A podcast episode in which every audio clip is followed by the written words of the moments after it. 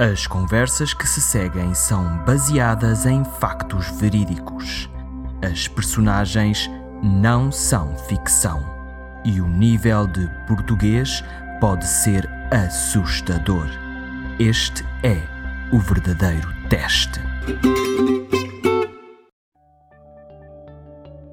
No século XIII, mais propriamente a 11 de fevereiro de 1282, Isabel de Aragão, na altura com 12 anos, casou com o rei Dom Dinis I de Portugal.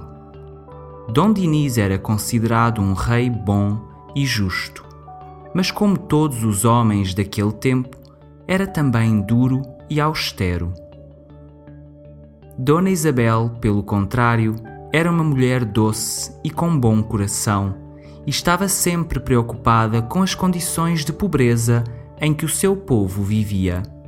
A sua preocupação era tão grande que a rainha elaborou um plano para ajudar os pobres e decidiu colocá-lo em prática. O plano consistia em levantar-se quando toda a gente já estava a dormir, ir à cozinha encher a dobra do seu vestido com comida, sair para ajudar os seus protegidos e regressar antes que alguém acordasse. Este seu plano transformou-se numa rotina, e a rotina repetiu-se por muitos e muitos meses sem que o rei, o seu marido, se apercebesse do que ela fazia. No entanto, Dom Dinis, apesar de não dormir no quarto da sua mulher, conforme hábito da época, começou a perceber-se que Dona Isabel levantava-se frequentemente durante a noite. Intrigado com estes movimentos da rainha, numa noite de primavera muito quente, o rei levantou-se e foi procurá-la, encontrando-a no exato momento em que Dona Isabel saía da cozinha com a dobra do vestido carregada de comida.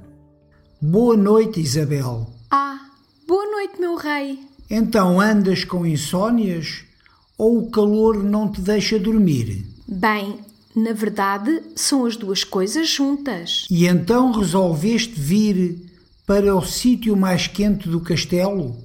A cozinha? Sabes o que é? Estava com muita sede. Vim beber água. As tuas criadas não te deixam água no teu quarto? Vou tratar desse assunto. Não, Dinis, não faças isso. Acordei com o calor e, como me deu fome, vim à cozinha comer qualquer coisa e aproveitei e bebi água fresca. É isso. Foi a fome. Tu sabes que eu não gosto de dar trabalho. Não ia chamar as criadas para isso. Está bem, está bem. E para vires à cozinha a meio da noite foi preciso vestir uma roupa como se fosses sair? Oh, Dinis, eu sou a rainha.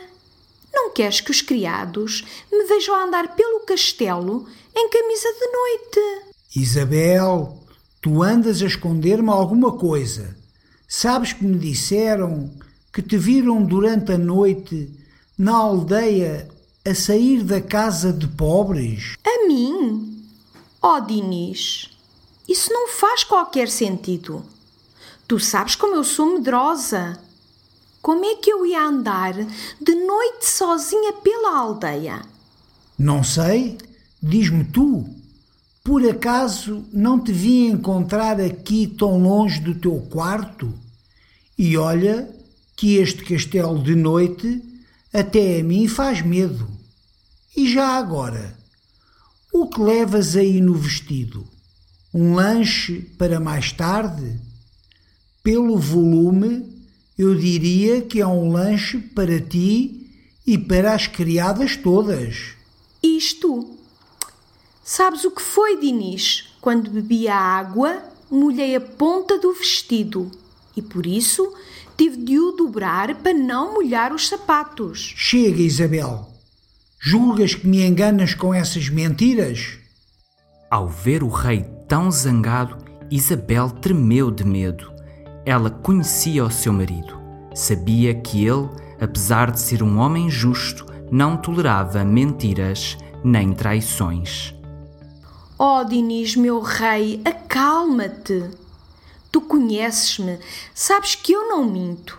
Se te digo que tenho o vestido molhado, é porque é verdade.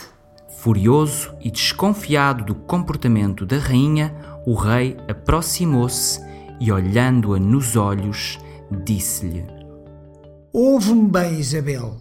Ou me contas a verdade, ou ficas proibida de fazer as tuas obras de caridade.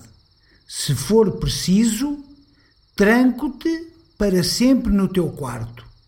Diz-me imediatamente o que levas no vestido. Isabel sabia que o marido era capaz de cumprir estas ameaças. Se a impedisse de ajudar os pobres, eles ficariam sem ninguém que olhasse por eles. Havia tanta gente a contar com ela. Em pânico e já a pensar no castigo que aí vinha, Isabel acabou por dizer: Pronto, está bem, vou contar-te a verdade. Estava a beber água quando olhei pela janela da cozinha e vi no jardim umas rosas lindas, cheias do orvalho da noite. Não resisti e fui lá fora apanhá-las. Por isso, o que levo no vestido são rosas, senhor. Então, abre a dobra do vestido e mostra-me essas rosas, porque desta janela não vejo flores algumas no jardim. Ao abrir o vestido, dele caíram um monte de rosas brancas, as mais bonitas que o rei já tinha visto e as mais perfumadas também. Por todo o castelo espalhou-se um perfume incrível. Dinis apercebeu-se que à sua frente tinha acontecido um milagre. Ele tinha a certeza que o que estava no vestido da sua mulher se tinha transformado em rosas. E se assim tinha acontecido, era porque o que a sua mulher fazia era muito importante para ter a proteção divina. A partir dessa altura, Isabel nunca mais foi à aldeia sozinha. Havia sempre guardas reais que, cumprindo ordens de Dom Dinis, muito discretamente protegiam a rainha enquanto esta se ocupava dos seus pobres. Em 1742, o Papa Bento XIV canonizou Isabel, dando-lhe assim, em morta, o estatuto que ela sempre teve em vida, a Rainha Santa. E a sua frase, São Rosas, Senhor, ficou para sempre conhecida. Esperamos que este e os próximos episódios sejam úteis e que te permitam aprender algo novo. Se gostas do nosso podcast, vai ao nosso website www.practiceportuguese.com e deixa um comentário, ideia ou sugestão. Só com a tua ajuda podemos crescer na direção certa. E não te esqueças, ouvir um português falar é a melhor forma de estudar. Até à próxima!